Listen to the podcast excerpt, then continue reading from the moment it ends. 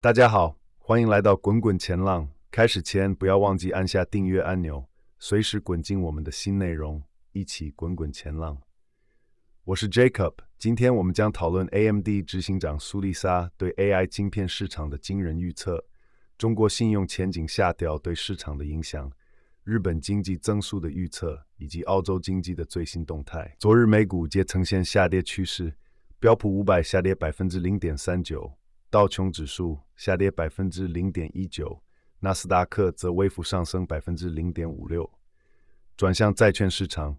十年期国债殖利率下降五个基点，报四点一三，而二年期国债殖率上升一个基点，报四点六零。首先，让我们来看看 AMD 的最新动态。AMD 执行长苏丽莎在加州圣荷西的一场活动中推出了公司期待已久的 MI 三百系列人工智慧加速器晶片。他对 AI 晶片产业的未来市场规模做出了惊人的预测，认为在未来四年内市场规模可能超过四千亿美元，这是之前预测的两倍多。这显示出对人工智慧硬体的期望正在迅速增长。AMD 的 MI 三百晶片被设计来与 NVIDIA 的产品竞争，拥有超过一千五百亿个晶体管，记忆体容量是 NVIDIA HV000 的二点四倍，并且在记忆体频宽上也有一点六倍的提升。AMD 表示，这款晶片在训练人工智慧软体方面与 NVIDIA 的 H100 相当，并在推理方面表现更佳。AMD 对其产品的性能充满信心。预计将吸引包括微软公司、甲骨文公司和 Meta Platforms 公司等科技巨头的关注，这可能为 AMD 带来数十亿美元的收入。然而，AMD 也认识到市场竞争不仅来自 NVIDIA，还有许多其他公司也在争夺市场份额。NVIDIA 的股价在新晶片发布后有所下跌，但 AMD 的股价并未因此上涨。AMD 预计到2024年，其加速器营收将超过20亿美元。而公司总销售额将达到约二百六十五亿美元。接下来，我们来看看中国的信用前景。在穆迪将中国的信用前景从稳定下调至负面后，市场情绪受挫，人民币对美元的汇率承压。中国人民银行透过每日参考汇率加大了对人民币的支持力度，设定的汇率低于市场预期，显示出北京当局希望阻止人民币进一步贬值。尽管中国国有银行曾抛售美元以支撑本币，但人民币仍在境内外交易中走弱。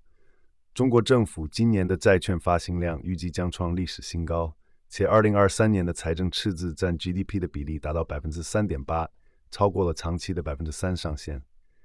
此外，中国五年信用违约掉期的成本上升，反映出市场对中国债务水平的担忧。专家预计，人民币短期内可能仍将面临贬值压力。此外，穆迪因担忧债务水浸，评将八家中国银行的前景从稳定下调至负面，这是在下调中国主权债券评级前景至负面后的进一步措施。这些银行包括中国工商银行和国家开发银行等。不仅如此，穆迪也下调了香港和澳门的前景。并对二十六个中国地方政府融资平台进行了降级审查，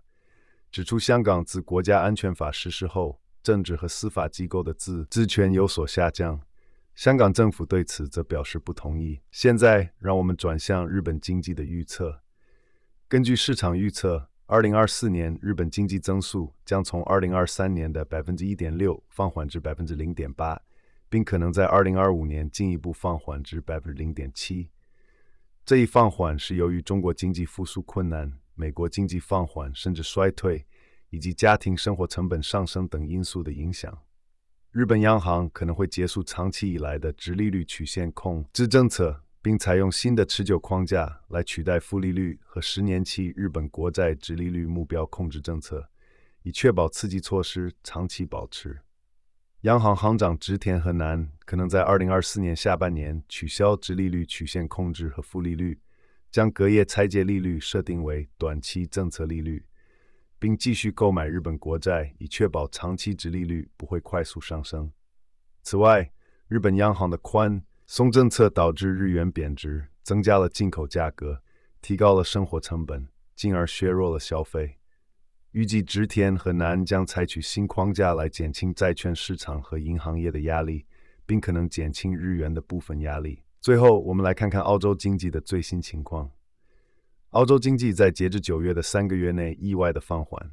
主要受到利率上升和物价上涨的影响，导致消费者减少储蓄并耗尽了储蓄。国内生产总值季增长仅为百分之零点二，低于经济学家预期的百分之零点五。家庭支出持平，储蓄率降至二零零七年以来的最低水平，而政府支出成为经济成长的主要动力。澳洲央行将利率维持在十二年高点的百分之四点三五，并预计政策紧缩将在未来进一步放缓。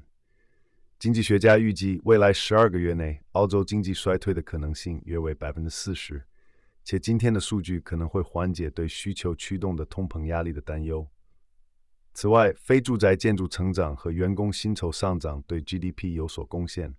但贸易拖累了经济，总共减。少了 GDP 的零点六个百分点。感谢您的收听，这就是今天的国际市场新闻摘要。我们将继续关注这些故事的发展，并在下一期节目中为您带来最新的市场动态。我是 Jacob，祝您有一个美好的一天，下次见。